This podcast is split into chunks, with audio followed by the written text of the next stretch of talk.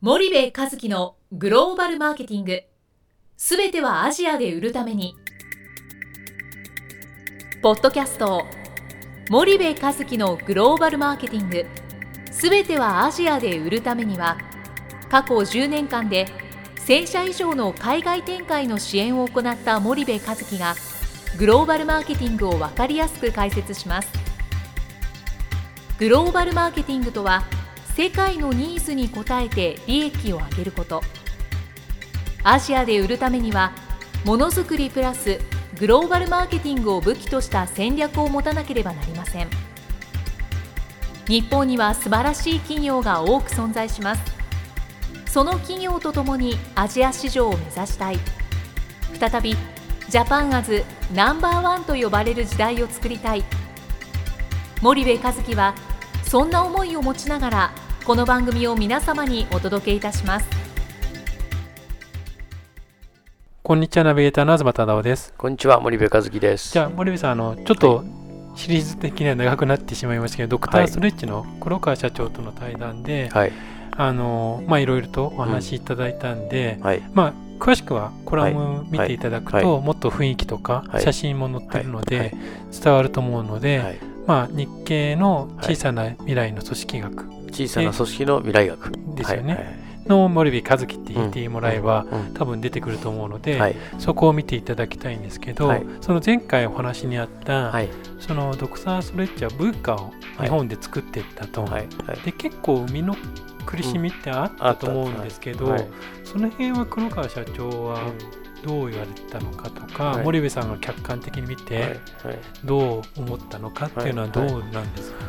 あのまあストレッチをするっていう文化はい。まあお店が世の中にない中、はい。急激に街中にストレドクターストレッチって増えたじゃない。はい、でそれを見よう見まねした偽物ストレッチ屋さんもいっぱいあるんだよね、はい。で、えっと、マッサージ店でうんもストレッチとかっていうのを入れたりしてて、でそれってやっぱりそういう習慣文化を作り上げてって、はい。今までは悪くなったところをほぐすという、うん。マッサージというものしかなかったのに、うん悪くならないように凝らないように日々ストレッチをしようという文化を日本国内で作っていったと、はい。でこれって日本でビジネスをしてるにもかかわらず海外でビジネスしてるのと一緒のことなんですよね、はいはい。えーだって世の中にないものをどうやったらそれを認めてもらえるか、習慣化できるか、文化にできるかということをやってきたので、うん。なので海外に行っても彼らにとってのグローバルビジネスはハードルが普通の会社の半分以下だと僕は思ってるんですね、はい。でこの6年間で100店舗にしていった中には、やっぱり大きな苦労が多分あって、あの言ってたのは最初の1店舗でいけると思ったらしいのねお客さんの反応がいいから。けど定着しないっつって最初の1年間はいい月もあれば悪い月もあるうん波があるんですね。波がある。とはい。何なんだこの波は、うんうん。マッサージ店やってたらうん波はまあそんななかっはいはい。たなんだけど良かったり悪かったりまあ波でこの波のある経営って経営者にとってはもう恐怖以外の何物でもないでしょ？でその波の原因を考えた時にあこれは文化や習慣を作るビジネスなんだっていうことに気づいたらしいんですよ、うーんサービス業だと思った、はい。最初はね、はい。でもちろんサービス業なんだけど、うん。サービスを提供するだけではダメで、うん。これをいかにお客さんの習慣や文化にしていくかはい。っていうことがこのストレッチ事業には重要なんだっていうことに気づいて、うん。そこに手を入れたでそしたら一気に波がこう上下に触れないようになったっていう右肩上がりの曲線に変わっていったはいとはい。いうことをおっしゃっていて、はい。なるほどとこれは強いなとい。うふうに思ったわけですよ。なるほど。その習慣化に気づいたってところはまず多分一つすごいと思うんですけどそれをどうやって習慣化にししようとしたのかっていうのはなんかインタビューの中でうん。触れられてたんですかね。ほんとねそのストレッチをして、えー、とそれをやっぱり継続的にやっていかないと、うんストレッチは戻っちゃうじゃないですか、はいはい。せっかく伸びたものが戻ってしまうから、はい。常にストレッチをしていくことでこんなに健康だよねうんっていうことをそのお客さんにはい。実感をしてもらうっていう、そんなことを言ってたような、うん気がします。はいはいお客さんをまあいい意味で教育というかうん、していったっていうことですね。100店舗やるってね相当やっぱり良くないとそんな店舗増えないですよ。そうですよね。だからあのレストランみたいに美味しいとかってわかるけど、うんはい。なかなか実感実感させられないじゃないですかそれを100店舗にするっていうのはね相当でねあとねトレーニングがめちゃめちゃすごくて、はい。えっとなんか新宿に本社があるんですけど、うん。なぜ新宿かっていうと、全国からその新宿に電車って乗り入れてるじゃないですか、そうですね。はいはいはいでそうはいするとその各店舗で、えっとストレッチをしてるインストラクターがなんか毎週か毎月かなんか本部にトレーニングに来るらしいんですよ。へーでそこで再教育をして、はい。腕を磨いてまたこう戻っていくでそうなってくると新宿が一番利便性が高いっつって、はい。新宿の本社の地下にねトレーニング施設みたいのがあるんですよ、でそこで行った時もねすごいトレーニングしてて、でインストラクターの人が、まあ、めちゃめちゃ熱熱いインストラクターのインストラクターみたいな人がて、はいいはいはい。でその人の授業をね、はい。みんなものすごい一生懸命聞いてましたね。うん。やっぱじゃあそういったところの、うんまあ、努力っていうのは、うん。私上の苦しみっていうのがあったと、うん、あった。ってだってストレッチなんか誰もわかんないじゃない、うん。あれだけのインストラクターを教育していくっていうところには相当な苦労があったと思いますよ。はいはいでそれを今でもキープアップしてるっていう、うん。だからあれだけストイックな黒川社長だからそこまでやりきるんだなっていうふうに感心してたんですけどね。はいはい。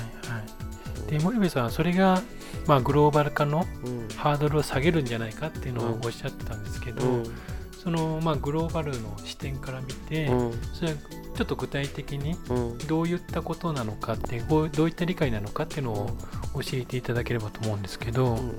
その黒川社長がやってるビジネスが日本国内でストレッチっていうものを習慣化させてそれを日本の文化に変えていったと、はい。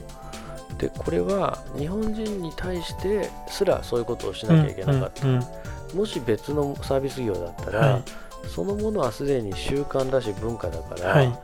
えーなんだろう。習慣を作るとか文化を作るっていうことにはならないじゃないですか、うんうん例えば蕎麦屋さんをやるとか、はい。ラーメン屋をやるって言ったら、別にそれはラーメン食うってうん。蕎麦を食うっていうのはもう文化や習慣としてあるしね、うん。外食をするとかあるし、マッサージ屋やるでもいいですよ。マッサージに行くっていうのはうん。もう習慣とか文化として成り立ってると、はい。けどストレッチっていうものは全くなかったわけで、うん。うん。ストレッチ行ってくるなんていう話は誰もしなかったわけじゃないですか。そうですよね。まあ違和感ありますよね、うん違和感あるよね、はい。でそれをストレッチをするっていうことを習慣にしてって文化に仕掛けてるわけですよ、今はい。日本でね、はいでここにはものすごいままならぬ努力があったと。うん。でこれを日本でできた会社はいがはい。海外でできないわけがないって。なるほどだからハードルが低いと。はい。日本でビジネスをやりながらも、うん実はグローバルビジネスと同じようなことを日本でやってきたんですよ、はい。ドクターストレッチっていう会社は、うんなので海外展開をした時にね、はい。その普通の会社がそのお感じる苦労はい。の度合いを100とした時に彼らはおそらくそれを50以下で感じるというそんな印象を持ってるんですよ、はい。で日本人の体だけが特殊なわけ絶対ないんですよ。そうですよね。だってマッサージバンコク共通でスイディッシュマッサージとか、うんうん。太鼓式マッサージとか、ね。台湾式とか中国式とか日本の指圧とかね、い、ろんなマッサージがある、っうんてことは世界でストレッチのニーズだって絶対あってうん。世界中でストレッチ文化っていうのは作れるんですよ。はい。そう考えるとこの会社もし上場したら株買いだななんてはい。想像しちゃったんですけど、ね、それぐらいね、はい。すごいスケール感のある僕は会社だ,、なと思ってて、やってることがね。はい。でそんな会社の社長がまたいい男うっていうん僕が女だったら惚れちゃってるかなはいってい。うぐらいいい男だったんですよ、だからまあそんな印象でした、はいはいはい。うん。そうするとやっぱりハードルが低い分やグローバル化も早いんじゃない早い、ううんんなんでそんなこと言ってちょっとあの遅かったら困るんですけど、はい。でも早いと思いますよ、日本でやってることがね文化作り習慣作りですから、はい。ねいい会社だと思いまわかりました。すはい、じゃあ今日は時間が来てたのでここまでにしたいと思います。森部さんありがとうございました。はい、ありがとうございました。本日のポッドキャストはいかがでしたか？番組では森部和樹への質問をお待ちしております。ご質問は podcast アットマーク grp.com ポッドキャストアットマークスパイダー grp.com までお申し込みください。たくさんのご質問をお待ちしております。それではまた次回お目にかかりましょう。